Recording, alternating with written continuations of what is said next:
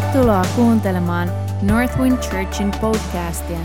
Avaa sun sydän ja odota, että Isä puhuu sulle. Me rukoillaan, että tämä opetus siunaa ja rakentaa sua. Jos haluat tietää meistä lisää, käy tykkäämässä meidän Northwind Church Facebook-sivuista. Tervetuloa myös meidän sunnuntai-kokouksiin kello 16 osoitteessa Apollon katu 5. Siis jännittääks ketään? Rehellisesti. Mua jännittää. Vaikka mä joka kerta, kun me kokoonnutaan yhteen, niin mä, mä hoen itseni ylle sitä, että me ei järjestetä tapahtumaa, eikä konserttia, eikä mitään sellaista kivaa ekstravagansaa, mitä tullaan seuraamaan, vaan me tultaisiin yhteen oikeasti perheenä. Koska seurakunta on tarkoitus olla Jumalan perhe. Mutta silti, tässä on joku juttu, kun, kun puhuu, koska mä tiedän, että siinä on vastuu, niin mua alkaa tosi helposti jännittää. Mun kroppa reagoi siihen, menee sellaisen ihme niin kuin, äh, kriisitilaan tietyllä tapaa. Ja mä joudun valita joka kerta, kun mä puhun, että mä uskon siihen, että Jumala puhuu mulle. Mä joka, joka kerta tekemään ihan konkreettisen päätöksen, että mä uskon, että Jumala puhuu mulle. Ja että hän antaa ja on antanut mulle jotain sanottavaa. Mulla on tosi jännä vaihe mun elämässä, just nyt. Ähm, moni teistä on ehkä nähnyt sellaisen pääsiäislyhärin, jonka mä tein. Kiitos multa. Se oli tosi makea. Menkää tsekkaa, löytyy. Kysykää joltain tai multa linkki, jos haluatte. Mutta mä siis ohjaan mainoksia ja muuta tällaista liikkuvaa kuvaa työkseni. Ja mä sain mahiksen tehdä tällaisen tosi siistin projektin ää, viime aikoina. Ja tämä lyhäri, joka oli siis tällainen tulkinta pääsiäisen kärsimysnäytelmästä, Passionista, niin tämä oli sellainen prokkis, mitä mä monen vuoden ajan en ole pystynyt tekemään. Siksi, että sen, sellainen taiteellinen tekeminen on ollut mulle täys epäjumala. Se on, mä en ole pystynyt lähteä tekemään mitään tuollaista omaa projektia. Sen. Ähm, siksi, että mä en pystyisi tekemään sitä ilman, että mä arvotan itseni sen mukaan. Ilman, että mä teen siinä taiteellisia ja käytännön päätöksiä, jotta muut tykkäis musta, jotta ihmiset hyväksyis mut, jotta, musta, äh, jotta mulle aukeisi jotain ovia tai mitä ikinä. Mä en pystynyt lähteä tekemään sitä sen perusteella, että kuka mä oon ja mitä Jumala mulle puhuu ja mitä hän multa pyytää. Mutta mä sain tehdä sen. Siis se oli nyt tosi hassu. Mä näin Niklasta ähm, yksi päivä helmikuussa ja sanoi hänelle, että no, kyllä mä kiinnostaisi tehdä tällainen brokkis, mutta en mä saa. Ja seuraavana päivänä yksi järjestö Englannista, jolle mä en ole tehnyt mitään moneen vuoteen, laittoi mulle yhtäkkiä maille, että hei, voisiko tehdä tällaisen jutun, tässä on X määrä tuhansia euroa, missään tehdä sen, ja tee ihan mitenkin ne huvittaa. Että oli tosi siisti käytännön kokemus, missä isä antaa mulle näin hopeatarjottimella sen, mitä mä oon monta vuotta karttanut. Sen, missä hänen piti tehdä mussa jotain, jotta se siunaus, jonka hän haluaa mulle antaa, ei tappaisi mua, kun mä saan sen. Bill Johnson on tällainen kaunis sanonta, että Jumala ns. kurittaa tai kouluttaa meitä, jotta hänen siunaukset ei tappaisi meitä. Ja tarina ei pääty tähän. Se alkaa, että se jännä osuus lähtee tästä. Nimittäin, okei, okay, eli mä oon just saanut tehdä tällaisen tosi siistin projektin ja ylöspäin. Tosi makee, Mä tykkään siitä, jengi tykkää siitä. Ihmiset, joita mä oon katsonut vuosia ylöspäin, kommentoi, että hei, on ihan hullun kova, että ansat sitä ja tätä. Ja luonnollisesti siitä tulee tälleen luovana tekijänä. Tiedätkö, jos sä olisit tehnyt biisin tai jotain, yhtäkkiä se on jossakin Spotify-listalla ja jengi hypettää sitä mitä ikinä, niin sä, se luonnollinen juttu, mitä tehdä, on halua, haluta ratsastaa sillä aallolla. Tiedätkö, surfata se hypen aalto ja niin kuin loppuun asti ja miettiä, okei, okay, mitäköhän tästä nyt aukeaa, mitäköhän tästä nyt aukeaa. Ja mulla kävikin silleen, että just kun mä olin saanut tämän valmiiksi, just kun mä olin viimeistelemässä tätä, mä kerroin tämän todistuksen, sitä kaksi keikkaa sunnuntaina muistaakseni, mutta sen viimeisen viikon aikana mä sain ihan tyhjästä kaksi keikkaa tälle kuule.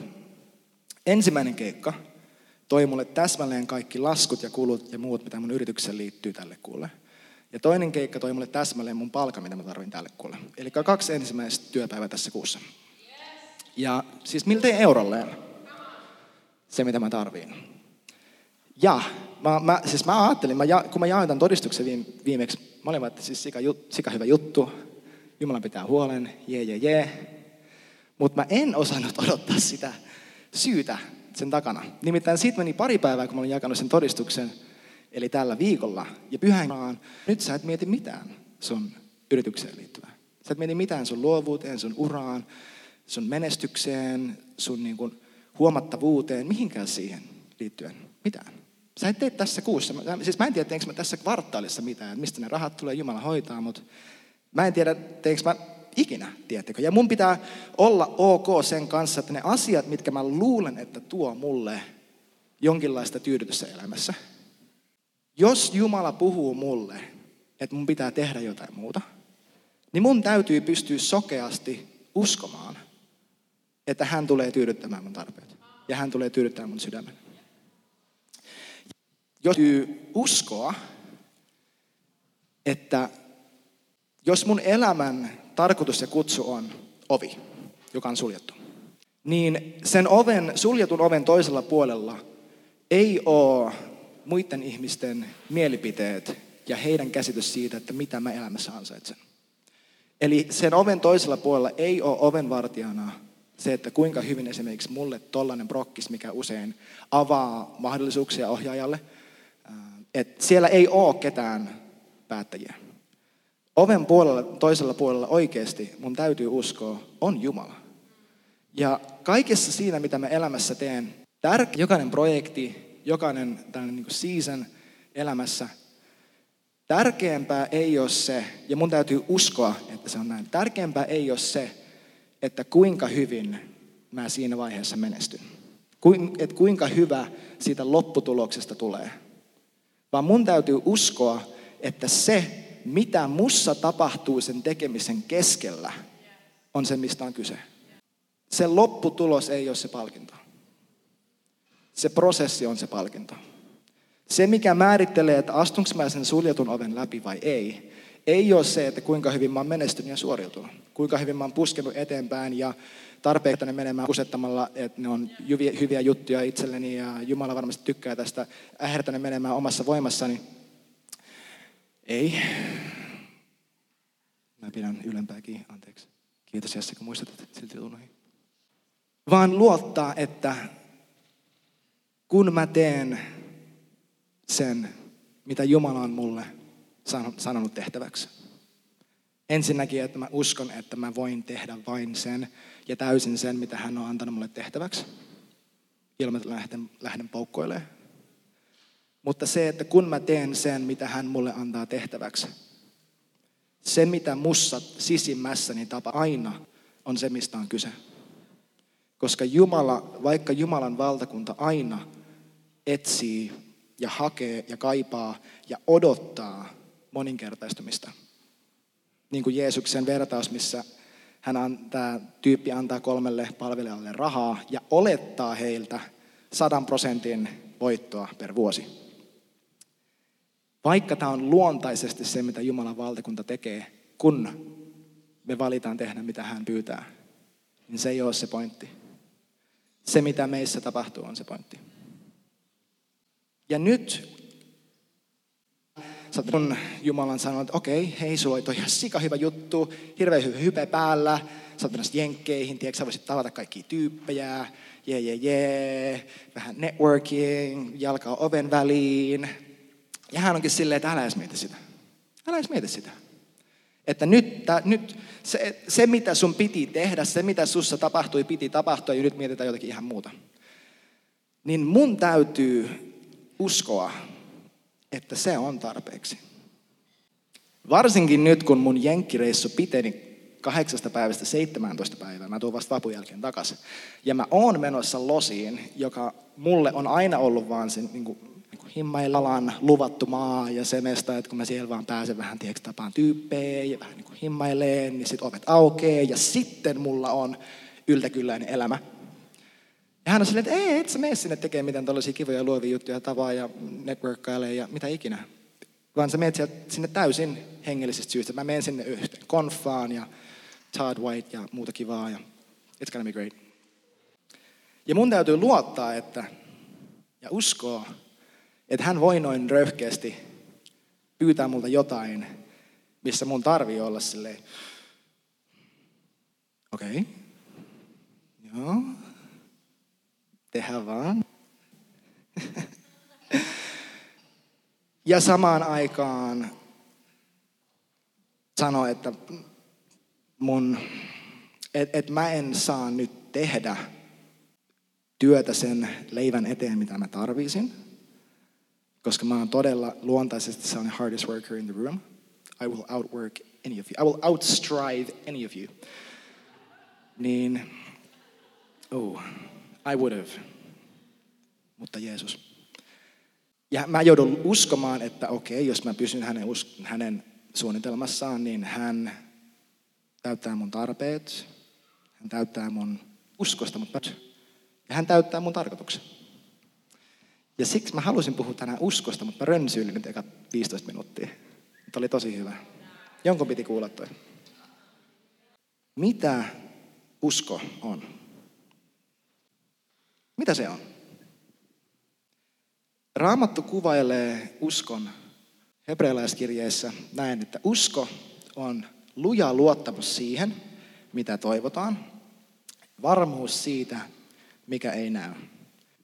Ja vaikka me mielletään usko tällaiseksi hengelliseksi jutuksi, koska se on, niin on hengen lahja esim. joka on usko ja se on tosi tärkeä osa meidän uskoa, niin me kaikki käytetään uskoa. Vaikka sä täällä sä et usko Jumalaan, niin sä uskot johonkin ja sä hyödynnät uskoa sun omassa elämässä. Joka kerta, kun sä teet jotain haavoittuvaista esimerkiksi, jotain, missä sä asetat itsesi tilaan, missä sua saadaan kaikki ja susta saadaan ajatella ihan mitä ikinä huvittaa, sä käytät uskoa. Me kaikki hyödyntää uskoa, oli se sitten Jumalaan, universumiin, mihin ikinä. Mä käytän uskoni Jeesukseen ja kohdistan kaiken uskoni Jeesukseen. Ja kun mä puntaroin tätä, niin mä tajusin, että siihen uskotaanko me vai ei. Tämä on kaikille, jotka on koskaan saarannut, tosi kätevä juttu. Et mä, mun mieleen yhtäkkiä juolahti kolme asiaa. Eikö se ihana three point sermon? Mä heitän sen three point sermonin roskikseen, koska mä eihin vetää sitä. Mutta kolme juttua anyway. Eka juttu, minkä mä tajusin, mikä vaikuttaa siihen, että uskotaanko, on meidän jossakin tilanteessa. Lähdetäänkö me tekemään jotain, joka näyttää todella hazardia? On meidän oma tieto kautta ymmärrys tai taito. Eli voisi sanoa, että sisäiset tekijät. Se, että mitä me, mitä me osataan, mitä me ymmärretään, mitä me tiedetään, mitä me oletetaan, mitä me ollaan tutkittu, mitä me ajatellaan, kaikki tällaista. Toinen juttu olisi olosuhteet, eli ulkopuoliset tekijät. Se, että mitä me havaitaan tietyssäkin tilanteessa. Ja kolmas tekijä olisi meidän historia ja normit. Miettikää vaikka, että jos sä oot lähdössä soutamaan veneellä. Se soutuvene saattaa olla ihan hullun kämäsen näköinen. Sä soudit sillä reikii ja kaikkea, mutta on aurinkoinen päivä ja sä, pu- sä soudit sillä eilen ja toissapäivänä. Onko sulla uskoa, että se vene, joka on tänne reikii, kantaa edelleen? Maybe. Tai sä voisit lähteä soutaan sillä samalla veneellä ja aivan järkyttävän paha ilma, mutta no sä oot ennenkin soutunut aika pahassa ilmassa, vaikka minkälaisessa myrskyissä. Ja se vene on ihan silleen niin kuin, se on ihan solid. Ja sä osaat. Joo, saatasit soutaa. Luultavasti. Tai sitten sulla sellainen fiilis, että se, se vene on ihan priima, keli on loistava, mutta susta tuntuu, että sä et osaa, en mä tiedä, että onnistuuko tämä mitenkään, mutta sä ehkä uskaltaisit yrittää, koska sä oot nähnyt, että joku muu on ennenkin soutanut. Ja sä soutaisit. Saatteko tästä kiinni? Hengellinen usko toimii täsmälleen samalla tavalla.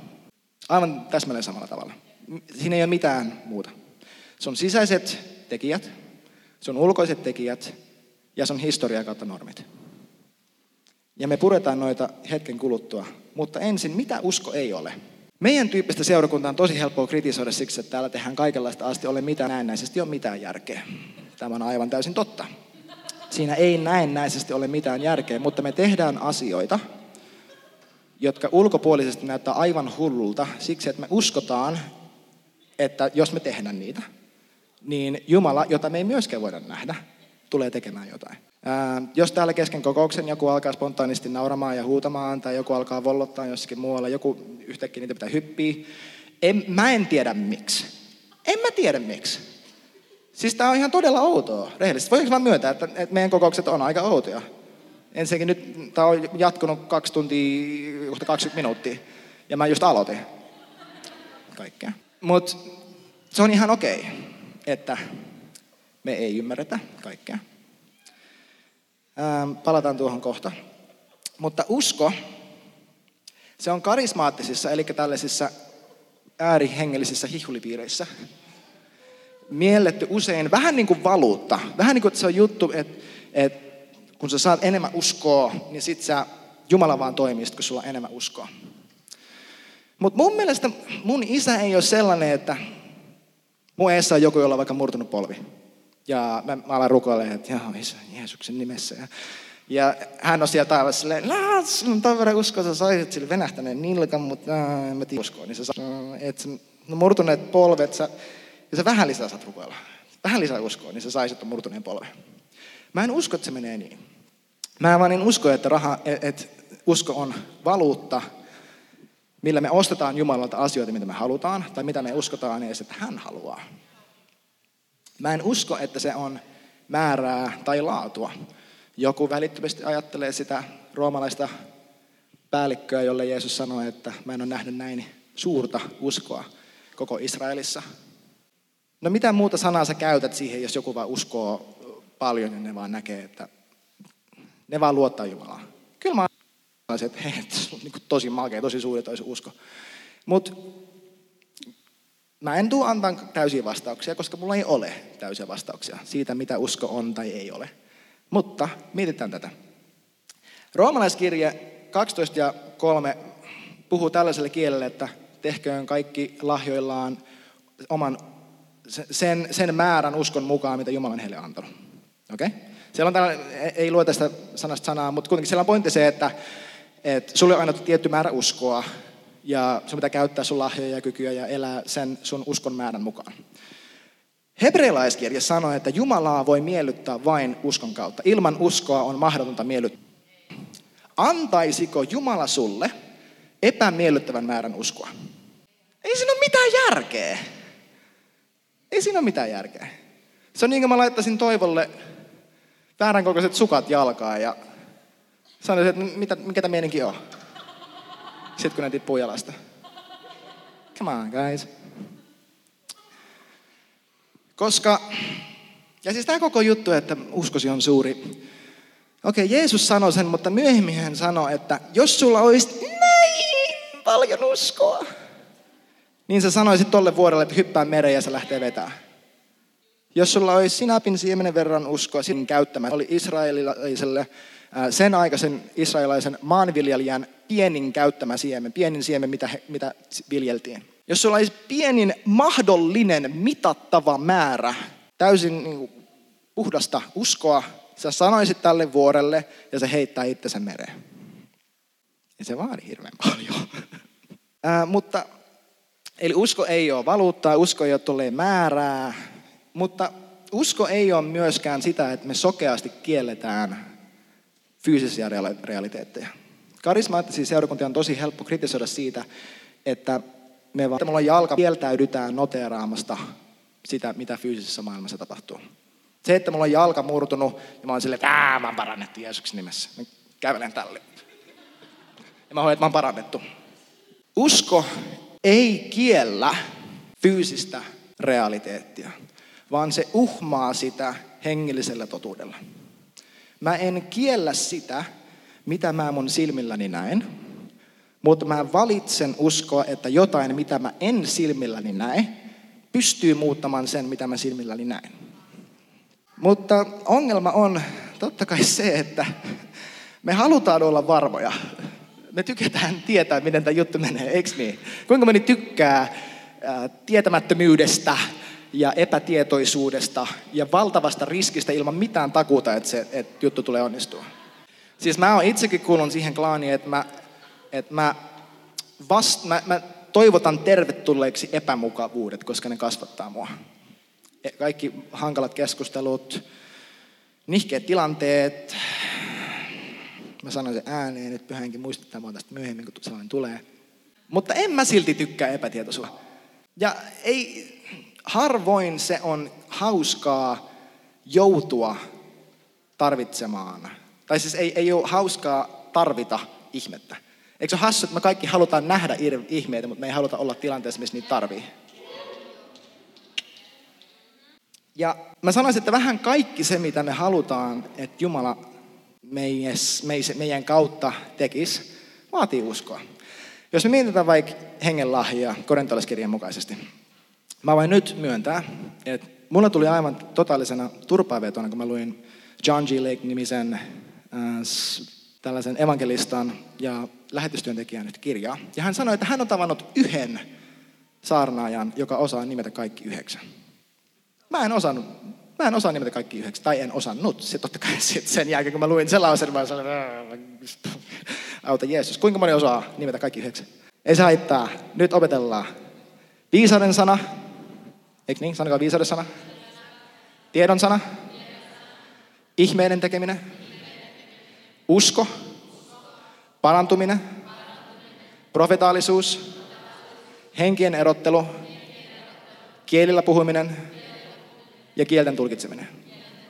Asioita, jos me oli helpompi haluta ja pal, niin palaen tahtoa näitä asioita, jos me tiedetään, mitä me halutaan. Eikö niin?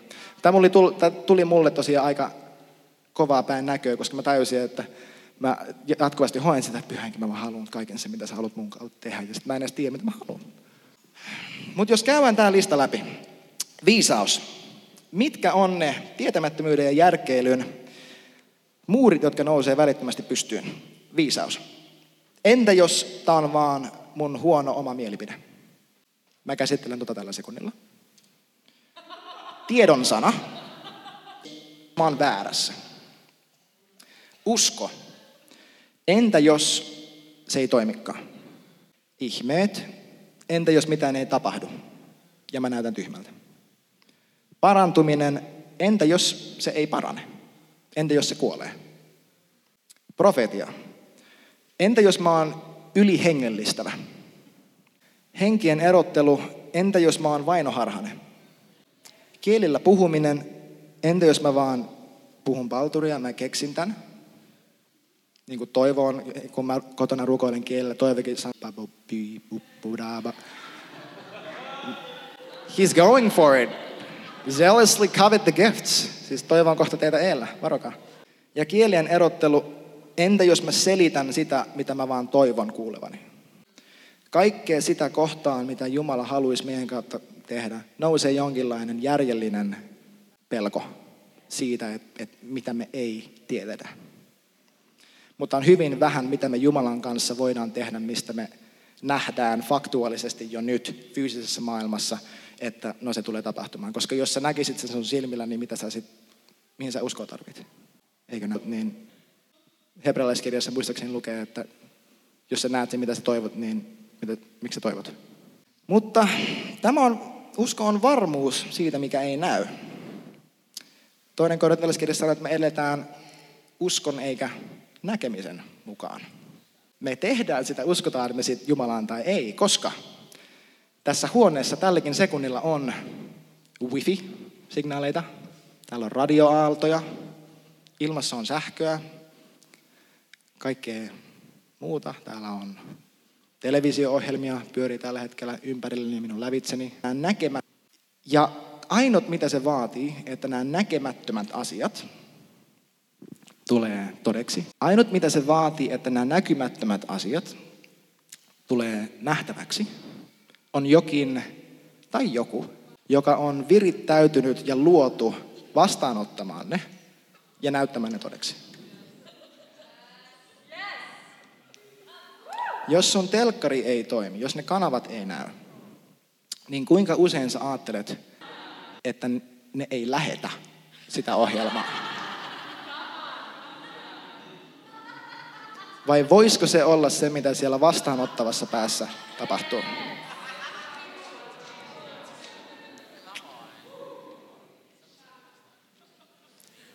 Sano se. Always be ready to give an answer to him, to anyone that asks you of the hope that is within you.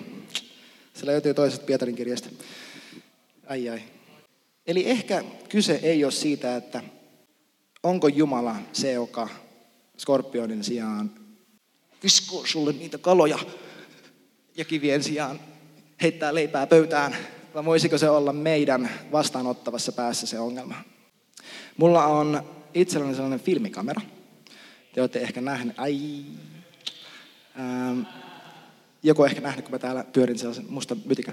Se kotiin, mä koitin ottaa sen mukaan. Mutta mulla on sellainen kuin rangefinder-kamera. Eli se, jos te olette joskus nähnyt, että sellainen kamera, missä sitä pidetään tuossa oikean silmän päällä, ja se on sellainen pieni lasi, minkä läpi katsotaan. Ja kun sä tarkennat sitä linssiä, niin sä näet sun oikealla silmällä sen lasin läpi kaksi kuvaa, joista toinen kuva liikkuu tälleen sivuttaissulkassa sen tarkennuksen mukaan.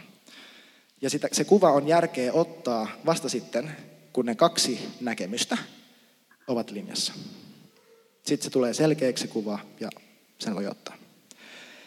Sanoisin, että usko toimii aika lailla näin. Me yksinkertaisesti linjaudutaan sen mukaan, mitä Jumala sanoo ja ei. No, voiko se olla näin yksiselitteistä? Lyhyesti kyllä ja ei. Mutta meillä on valinta tehtävänä.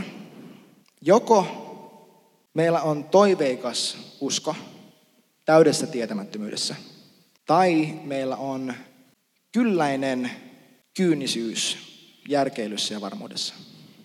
Ja se on pelottavaa, että me oltaisiin mieluummin epäonnellisia ja varmoja, kuin että me elettäisiin täydellä sydämellä tietämättömyydessä. Markus 11 ja 22-24, saadaan ehkä tänne. En, en mä pääse tästä niin kuin hirveän hyvin ympäri. Katsokaa, jos pääset. Totisesti minä sanon teille, jos joku sanoisi tälle vuorelle, nouse ja heittäydy mereen, eikä epäilisi sydämessään, vaan uskoisi sen tapahtuvan, mitä hän sanoo, niin se hänelle tapahtuisi. Jeesus vastasi, pitäkää usko Jumalaan. Sen tähden minä sanon teille, kaiken, sanokaa kaiken, mitä te rukoilette ja anotte, uskokaa, sanotaan uskokaa, että olette sen jo saaneet, niin se tulee teille. Pääsen tästä jakeesta ympäri. Ihan oikeasti. Kerta kaikkiaan. Mennään Jaakobin kirja ensimmäiseen lukuun. Se lukee näin, että veljeni, pitäkää pelkkänä ilona. Mä luulen vähän tästä kontekstia, koska mä rakastan tätä paikkaa, tämä on niin epämiellyttävä. Veljeni, pitäkää pelkkänä ilona, kun joudutte monenlaisiin koetuksiin. Kuinka moni tykkää ihan sikana, kun elämään tulee koetuksiin? Mm. Oikeasti. God's gonna get you.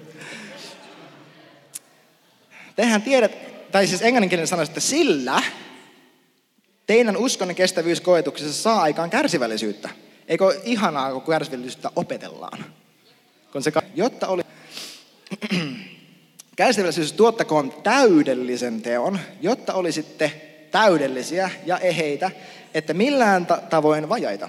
Jos joltakin teistä puuttuu viisautta, niin anokoon sitä Jumalalta, joka antaa kaikille ouliisti ja moittimatta. Niin se hänelle annetaan. Sanokaa antamaan. Annetaan. Mutta anokoon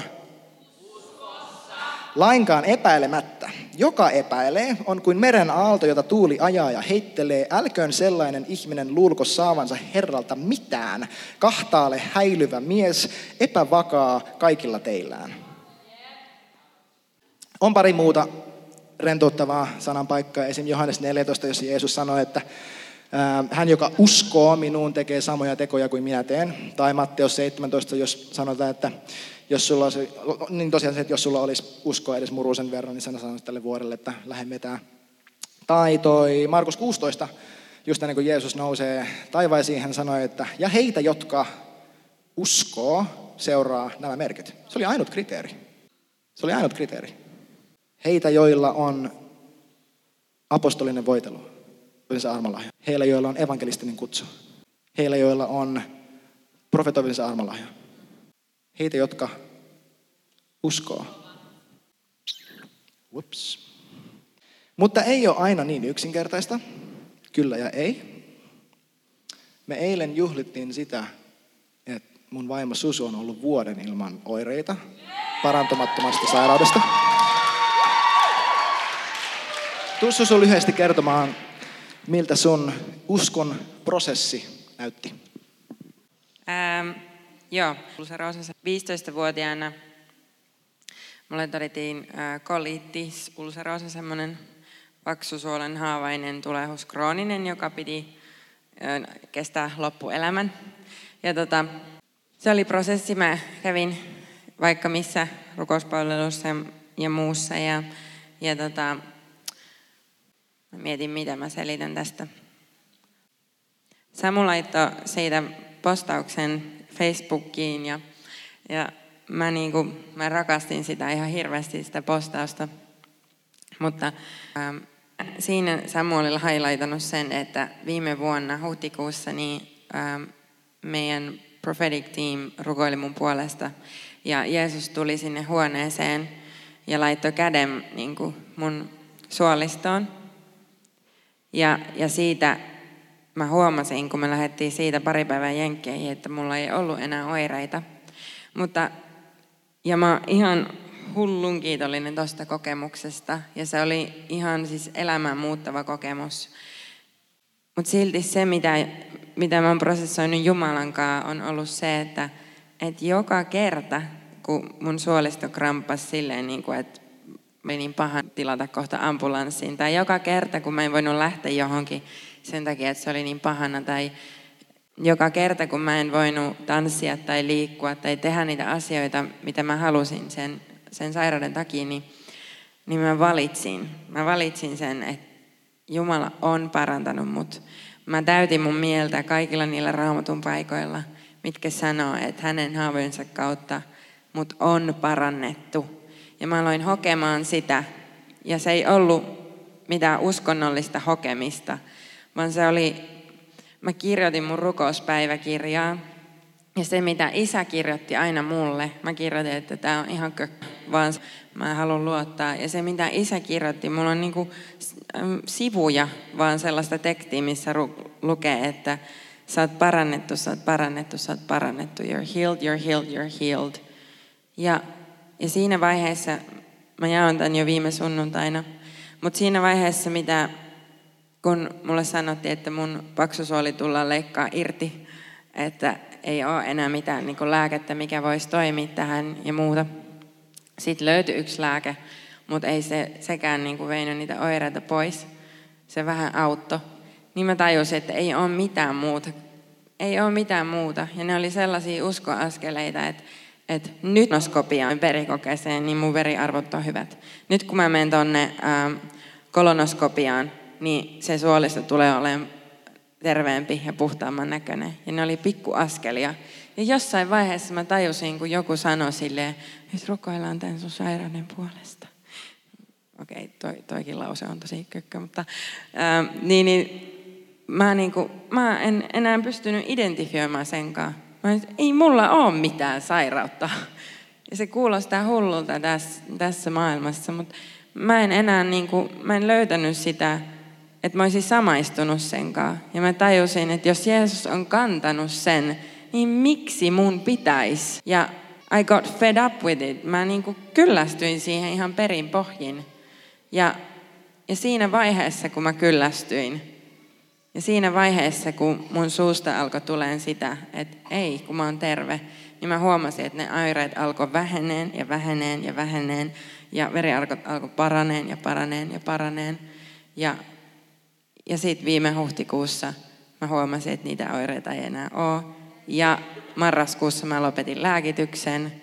Ja ei ole oireita tullut lääkityksen lauettamisen jälkeen.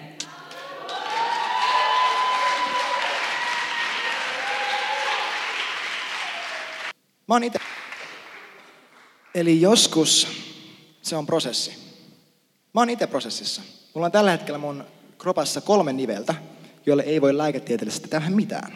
Mulla on long, no itse asiassa kaksi lonkkaa, jotka on epämuodostuneet vielä toistaiseksi. Mulla on yksi hartia, missä on jänteet venähtäneet joku 15 vuotta sitten, mikä roikkuu sentin alempana kuin toinen. Ja mulla on yksi ranne, mikä on vaan tosi outo ja sillekään ei voi tehdä mitään. Ja mä sanoisin, että mä ehkä viisi kertaa viikossa vaan pokkana venyttelen niin kuin mulla olisi terveet lonkat. Mä elistä about päivittäin kiitän Jumalaa terveistä nivelistä. Mä en ole vielä nähnyt, että se ruumiillistuu täysin, mutta mä kieltäydyn hyväksymästä sitä, että Jeesus ei olisi siinä, kun hänet ruhjottiin tunnistamattomaksi olioksi, että siihen ei olisi sisältynyt se lonkkasairaus, joka mulla todettiin kuusivuotiaana, joka leikattiin silloin, tai mikään muu vaiva. Mä oon kieltänyt. Mutta aina se ei ole niin yksiselitteistä. Aina välillä, välillä se vie aikaa.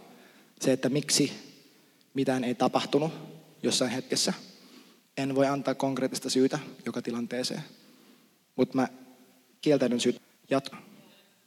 Mä en usko, että se oli hänen päädyssään, hän joka jatkuvasti tekee kaiken sen, mitä hän voi, ja teki kaiken sen, mitä hän pystyi maksaakseen mulle yltäkylläisen elämän. Se hän, joka antoi itse itsensä, tuli ihmiseksi, kärsi täällä tomussa ja paskassa 30 jotain vuotta, jotta musta voisi tulla Jumalan lapsi, että hän ei olisi kuitenkaan tehnyt sitä kaikkea.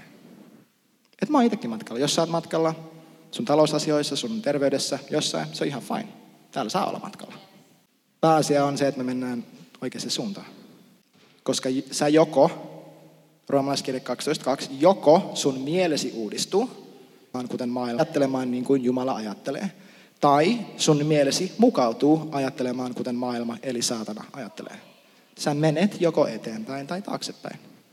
Sä saat olla vaiheessa, sä saat pyytää apua. Susu on pyytänyt muuta satoja kertoja apua. Mä itse ollut todella turhautunut siihen prosessiin monta kertaa menneenä vuosina. Se saa viedä aikaa. Mitä nopeampi se on, sitä enemmän me siitä tykätään, koska sitä vähemmän ihmiset joutuu kärsiin. Mutta pääasia on se, että mennään oikeaan suuntaan. Ja pääasia on se, että me yksinkertaisesti ei lopeteta ennen kuin kaikki se, mistä Jeesus maksoi, näkyy. Ah, musta oli ihanaa, että tänä tai eilen Instassa yksi on just valmistellut tätä. Ähm, mulle laitettiin Instassa yksi kommentti yhteen kuvaan. Ja tämä on siis niin siistiä, että ensinnäkin Suvi, mä en tiedä tiesikö mistä mä tuun puhuun, veti osa mun saarnaa. Anssi veti osa mun saarnaa. Tämä tehtiin mulle helpoksi, tulee toistoa. Mutta mulle laittoi yksi kaveri Saksasta kommentti yhteen kuvaan. Hän sanoi, että hei mä en vieläkään voi uskoa sitä juttua, minkä sä silloin teet mun hartialle. Oli 15 kuukautta, eletään vuotta 2016 syksyä. Me ollaan Janninkaan Espanjassa ää, työreissulla. Me ollaan siellä vetään tällaisia workshoppeja, miten tällaista yhtä tiettyä uutta kameraa käytetään. Ja, eh, ja ollaan aamiaispöydässä hotellissa. Aamiaispöydässä on minä, Janne ja ehkä kuutisen tyyppiä siltä meidän asiakkaalta. Joka on siis tällainen todella iso, todella iso yritys. Ja mun vastapäätä istuu kaveri, joka on lähtemässä sinä päivänä. Se tapahtuma jatkuu vielä joitain tai on lähtemässä muutaman tunnin päästä koneeseen. Ja mä kysyn, että hei, että mitä sulla meneillään, että mitä sä aiot tehdä, kun sä menet Saksaan. Ja sä sanoi, joo, mä ja mun tyttöystävä varmaan muutetaan ja jotain. Sitten, nää. Ja sitten mä oon varmaan menossa leikkaukseen tuossa parin kuukauden päästä. Ja mä kysyin, että okei, okay, että miksi, mikä meininki? Se sanoi, että hänellä, hän jotenkin reväytti tai venäytti tai teki jotain sen hartialle, että se ei pystynyt nostamaan sitä. Ja mä sitten sanoin tälle kaverille, joka oli siis maalikko muslimi Irakista, ähm, että hei, anna mä näytän sulle jotain. Ja siinä näiden muiden henkilöiden, jotka, siis mä tiedän, että siinä on intohimoisia ateistia siinä pöydässä. Ja tämä tyyppi on muslimi, ehkä maalistunut sellainen. Niin mä sanoin, että hei, anna mä näytän sulle jotain. Ja mä tälleen kierrän se pöydän ja mä laitan kädessä hartian päälle. Mä sanon, että Jeesuksen nimessä, isä mä kiitän sua siitä, että Ali on parannettu. Hartia mä käsken sua paranna. Ja sillä, samalla, samalla kun mä rukoilen, se tyyppi on täällä, että joo, joo, joo, tosi siisti, joo, kumpa, joo. Ähm, ja sitten mä otan sit askelen taaksepäin ja se, se tsekkaa. Ja se sanoo, se, siitä kivusta oli lähtenyt 90 pinnaa ja se nosti kättä ekaa kertaa, en mä tiedä, ehkä puoleen vuoteen. Ja sitten se sanoi näin, että hei, jos sä teet ton uudestaan, saako se kaiken kivun lähtemään? Mä sanoin, että totta kai. Mitään ongelmaa. Totta kai. Sitten mä rukoilin uudestaan ja, tai rukoilin, sanoin, että Jeesuksen nimessä hartia tulee terveeksi. Nyt! Kipu, mene! Ja sitten se tuli täysin terveeksi. Ja mä olin unohtanut tämän todistuksen ja sitten se laittoi mulle eilen viestiä, että by the way, että Martti, siis sika hyvä juttu, minkä sä teit. Oh. se, miksi Anssin todistus liittyy tähän, oli se, että mä olin edeltävät kaksi viikkoa, monta kertaa päivässä, joka päivä, hokenut itselleni sananlaskut 28 ensimmäistä jaetta, jossa lukee, että jumalattomat pakenevat, vaikka kukaan ei heitä jahtaisi, mutta vanhurskas on rohkea kuin nuori leijona. Mä olin vaan hokenut itselleni, siis mä olin sinäkin aamuna ollut siellä hotelliaulassa mun raamatun kanssa silleen, että ehkä joku näkee, että mä luen raamattua, että ne tulee juttelemaan mulle Jeesuksesta. Ja luken omasta sanalasku uudestaan ja uudestaan, että righteous are bold as a lion, righteous are bold as a lion. Hetkinen, mä oon Jumalan vanhurskaus, enkö mä sit oon rohkea? No mä oon rohkea kuin leijona, mitä mä voin tehdä? Ah, ah, ah.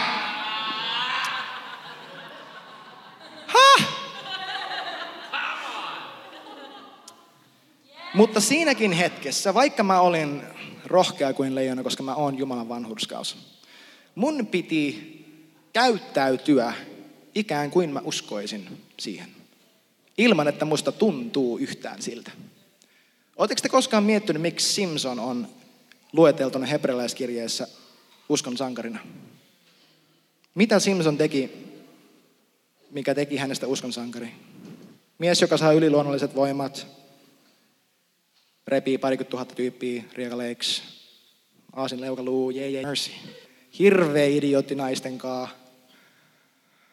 Taivas varjolle, mercy. Mutta mitä hän teki, mikä teki hänestä uskonsa? Oletteko miettinyt? No joo, joo, kaatopylväät. Niin. Tämä on tosi hyvä. Erittäin hyvä.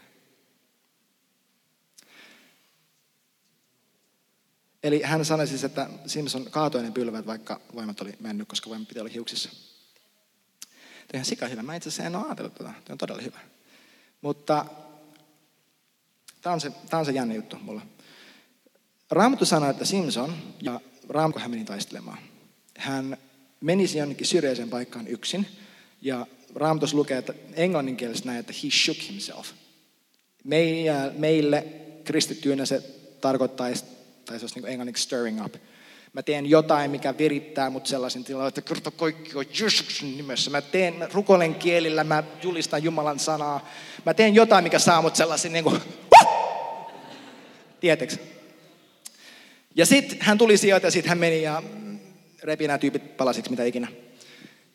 Ähm, mutta tulee se hetki, että hänen Voimat ei olekaan. Onko se sana? Ja Raamattu sanoo, että Simpson meni kuin ennenkin, ja onko se sana suomeksi ehkä niin ravisteli itsensä, eikä tiennyt, että pyhä henki oli lähtenyt hänen yltään. Tai Jumalan henki oli lähtenyt hänen yltään. Joka tarkoittaa, että jos hän ei tiennyt, kun pyhä henki ei ollutkaan enää siinä, hän ei koskaan tiennyt, että Jumalan henki oli siinä. Joka tarkoittaa, että joka kerta, kun hän meni ja teki mitä, mitä hän teki, hän ei tuntenut yhtään mitään. Sen takia mulle Simpson on uskosarkani. Ei musta tunnu nyt, että mä oon rohkea kuin leijona. Mutta mä päätän, että mä oon. Mercy. Elämässä. Mitä me voidaan tehdä, jotta nämä kolme tekijää meidän elämässä, jotka vaikuttaa meidän uskoon, että miten me vaan tehtäisiin niin otolliset olosuhteet Jumalalle? Toimii meidän elämässä. Ensinnäkin mä haluan nyt mainita sen, että kyse ei ole sun uskosta, sun usko on. Tuo kuulostaa tosi teknilliseltä, mutta kyse ei ole siitä, kuinka paljon sä luotat siihen, että sulla on uskoa. Sun usko on ainoastaan hänen armollisuuteen. Mä en, mä en mene mihinkään tilanteeseen silleen, että no mulla, mä, musta tuntuu siltä, että mä nyt uskon ja koska mä uskon, niin juttu tulee tapahtua. Mun usko on ainoastaan hänen armollisuuteen. Siihen, mitä hän on jo tehnyt suorittamisessa. Ja jos sun usko on sun omaan uskoosi, niin sitten sä oot suorittamisessa ja lakihenkisyydessä ja koetat sun omilla teoilla saada aikaiseksi sen, minkä hän on jo saanut aikaa. Tieto kautta ymmärrys, eli sisäiset olosuhteet. No, roomalaiskirja 10.17 sanoo, että usko tulee kuulemalla ja kuuleminen tulee Jumalan sanan kautta viestin kautta. Eli joo, mielen uudistus on yksi aika iso asia. Itse asiassa se on roomalaiskirja 12 ja 2, minkä mä sanoin jo mielenуudistuksesta. Se on ainut jae Uudessa testamentissa, joka suoraan sanoo sulle, miten sun elämä muuttuu. Ainut jae raamatussa, mikä käyttää tätä sanaa metamorfo, joka sanoo suoraan, näin, mitä sä jo muuttuu. Mielen uudistuksen kautta. Se, mitä sä Jumalasta ajattelet, mitä sä itsestäsi ajattelet, määrittelee kaiken sun elämässä. Kaiken. Ja se, mitä sä sallit itsesi kuunnella, puhua, lukea, katsoa, sä määrittelet sillä, mitä sä itsellesi syötät, miltä sun elämä näyttää. Sä voit odottaa, että sä annat maailman viemärijätteen virrata sun mielesi läpi, huuhdella aivosi siinä ripulissa. Joka aamu heti kun sä heräät, eka somet, sit uutiset, ja on tulee. Sitten odottaa, että sä uskot, että Jumala yliluonnollisesti, joka, jota ei voi nähdä, joka on kaikkea tätä vastaan, tulee toimii. Onnea ja menestystä. Olosuhteet kautta ulkoiset tekijät. Mä sanoisin, että tähän, tämä liittyy suoraan meidän tapauksessa tuohon ensimmäiseen. Nimittäin olosuhteet on täysin otolliset. Ne on täysin otolliset. Koska jos tämä fyysinen maailma on vain varjo hengellisestä maailmasta, missä kaikki on jo tehty, niin kyse on ainoastaan siitä, että kumpaa todellisuutta mä katson. Koska olosuhteet on jo käytännössä hoidettu. Ainut ja lain, minkä mä voisin sanoa tälle ulkoisin tekijöihin, on esimerkiksi se, että kenen kanssa hengaat, missä sä pyörit. Ja laitatko sä tarkoituksella itse sellaisiin tilanteisiin aktiivisesti, missä sä ehkä pääsisit näkemään, että Jumala tekee jotain. Vai vältäksä tilanteita, missä sun tarvii käyttää uskoa, koska silloin sä et tiedä, miltä se tulee näyttää. Mä lupaan, että sä et tule näkemään Jumalan tekevän mitään niin pitkään, kun sä vältät sitä, että hän joutuu tekemään jotain. Ja viimeinen olisi historia kautta normit, eli yksinkertaisesti tuo äsken mainitsemani aktiivisuus. Jos mä menen rukoilemaan jonkun puolesta, sanotaan, että niillä on vaikka venähtänyt nilkka. Mä oon nähnyt kymmeniä nilkkaparantumisia. Se on yksi. Se, että onko ne mun mielessä, on, onko mä muistellut niitä todistuksia, se on yksi asia. Mutta myös se, että mä oon mennyt ja asettanut itseni tilanteisiin, missä mä näin ne kymmenet parantuneet nilkat. Se, että jos mulla on sellainen niin kuin satojen kadonneiden migreenien tai vaikka allergioiden tällainen niin track record, niin sitten se tekee seuraavasta migreenistä allergiasta aika helppoa. Se, että jos mulla nyt tulee joku, että hei, mä, mä oon, mulla on laktoosintoleranssi. No mä tiedän, että mä oon nähnyt porkkana-allergiaa, omena-allergiaa, pähkinä-allergiaa ja maitoallergiaa lähtevän. Että se vaan alenta, madaltaa sitä kynnystä. Että jaa, totta kai, mä, mä pystyn siinä vaiheessa tulee tapahtua. Puhuun ja käyttäytyyn ja uskomaan, että se tulee tapahtumaan. Ja nyt mennään vähän borderline, mutta hmm, tämä on vähän risky. mutta sama mies, John G. Lake, hän on tällainen lainaus. Kuunnelkaa tarkasti, mä sanon tämän pari kertaa. On inhimillisen mielen laki, että voin toimimalla saada itseni uskomaan nopeammin kuin uskomalla saada itseni toimimaan. On inhimillisen mielen laki, että voin toimimalla saada itseni uskomaan nopeammin kuin uskomaan koskaan saada itseni toimimaan. Tämä tarkoittaa sitä, että valtaosa niistä tilanteissa, missä mä oon koskaan nähnyt Jumalan tekee jotain yliluonnollista, sillä hetkellä, kun mä oon astunut siihen tilanteeseen, on se, jaa, totta kai. Mä oon vaan käyttäytynyt niin kuin mä uskoisin Jumalaa. Koska koko mun järjellinen mieli, ja ehkä siis sekin, että mä en ole ollut mitenkään hengellinen siinä tilanteessa, mä en ole rukoillut, mä en ole paastonnut, olosuhteet siinä mielessä eivät ole otolliset. Ja mä oon vaan käyttäytynyt niin kuin mä uskoisin Jumalaa ja hän armossaan toimii.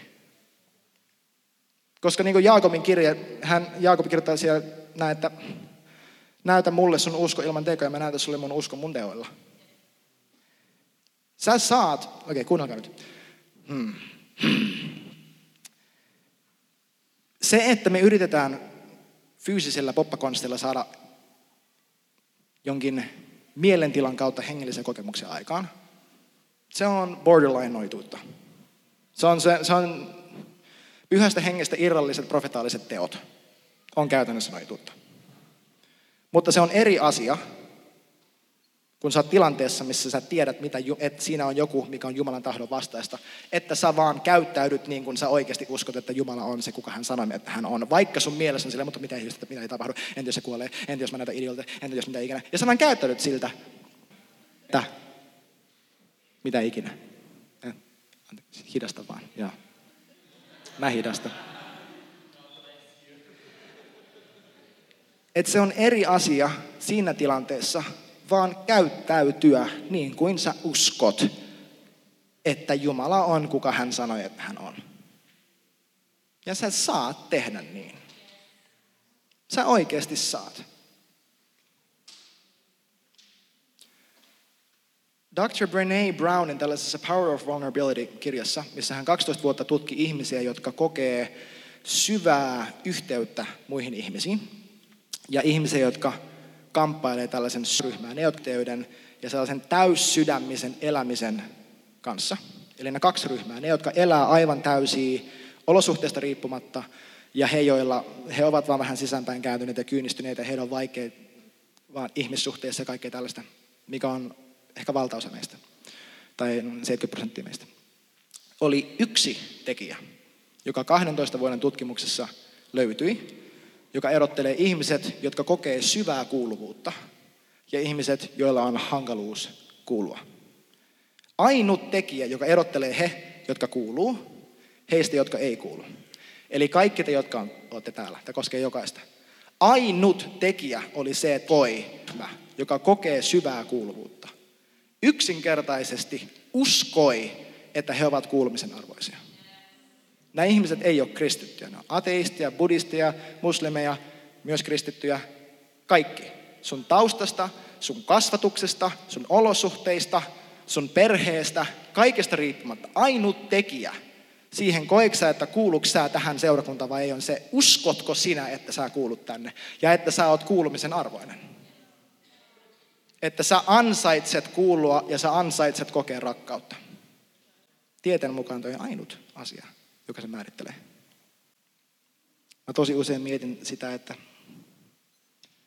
miten mä käyttäydyn silloin, kun mun käyttäytymistä ei yhtään hallinnoi häpeä tai pelko.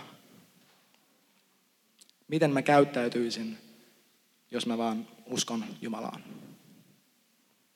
Jokainen uusi, jolle mä oon mennyt juttelemaan täällä tai mennyt tutustumaan, se on ollut tiedostettu päätös.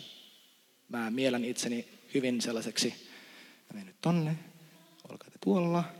Mun on tosi tärkeää valmistella tätä saarnaa, juttu. Sen on ollut tosi tiedostettu päätös, myös te. Päätän, että mä päätän, että mä en anna häpeän tai pelon määritellä se, miten mä käyttäydyn. Vaan mä päätän käyttäytyä niin kuin mä uskon, että Jumala on, kuka hän sanoi, että hän on, ja että mä oon, kuka hän sanoi, että mä oon. Mä lopettelen tähän. Me tehdään, päätetään tämä kokous sillä lailla, että ylistysbändi tulee soittaa ehkä kaksi kappaletta, maks kaksi, jonka aikana mä haluan, että te, kuunnelkaa vielä, tämä on tärkeä, jonka aikana mä haluan näiltä tänään sytte pyhältä hengeltä yhden asian, joka vaatii teiltä uskoa, jonka te teette ennen kuin te lähdette täältä tänään. Ylistyksen aikana te kuuntelette pyhä henkeä, ensinnäkin te uskotte, että hän puhuu teille, jos sä et vielä tunne Jumalaa, niin käytä mun uskoa. Avaa sun sydän ja se hyvä juttu, joka juolahtaa sun mieleen, niin se on se. Se elävää tuoma rakastava asia. Yksi asia, mikä vaatii sulta uskoa, jonka sä teet ennen kuin sä lähdet. Ja yksi asia, joka vaatii sulta uskon, uskoa, jonka sä tulet tekemään tällä viikolla. Mä pidensin teidän poistumisaikaa vähän. En paljon. Eli älkää menkö lorvaille. Jos... Mä annan esimerkkejä. Se voi olla, että tuutte rohkaisee mua. Mutta teidän mielestä ajattelee, että no ei mulla ole sitä viisauden sanaa, koska Samo on niin viisas. Ja mä vaan haluan mielistellä sitä. Tai te menette jollekin niistä, joka nousi seisomaan siinä alussa ja kysytte, että hei, tapahtuiko mitään? Ja sitten käskette uudestaan sitä juttua paranemaan tai lähtemään. Tai se voi olla, että sä oot tosi, susta tuntuu tosi väsyneeltä ahdistuneelta. Ja sä meet jollekin ja sanot, että hei, puhu mulle elämää. Ja sä päätät siinä hetkessä uskoa, että Jumala pystyy kääntämään tyhmältä, jos ja häpeä, joka pitää sut siinä omassa jutussasi ja pelko siitä, että sä näytät tyhmältä, jos sä menet pyytää rukousta, että se ei hallinnoi sua. Tai se voi olla, että sä menet antaa jollekin rohkaisevan sana. Yes. Tässä kun bändi soittaa, valtaosan ajasta mulla tulee mieleen joku, ja mä en tiedä mitään, mitä mä sille sanon. Mä menen ja sanon, että hei, on Jumala puhuu mulle susta, ja mä saan vasta siinä hetkessä sen itse asian. Ja ehkä me ollaan väärässä. Ehkä me epäonnistutaan. Ehkä mitään ei tapahdu. Mutta me ollaan seurakuntana sellainen, että mieluummin ammutaan yli kuin ammutaan itsemme jalkaan. Me mieluummin, mieluummin uskotaan liikaa ja epäonnistutaan. Ja uskalla hirveän tyyli ja nähdään, että se tapahtuu huomenna, kuin että me ei uskota ollenkaan. Ja mitä ei tapahdu. Me ollaan hirveän tyytyväisiä siitä, että no katsokaa nyt, mitä ei tapahdu. Eli sä saat epäonnistua. Sä saat olla väärässä. Sua saa jännittää. Sä saat olla tosi keskeneräinen. Sä saat pyytää apua. Koska kukaan meistä ei ansaitse sitä, että me oltaisiin pyhän hengen temppeleitä. Että hän toimisi meidän kautta. Silti hän sen tekee. Kuunnelkaa pyhä henkeä. Laittakaa tämä käytäntöön. Älkää jäädä, jääkö paikoillenne ja olkaa ripeitä, koska mun pojan pitää olla tunnin päästä nukkumassa. Pitäisi olla.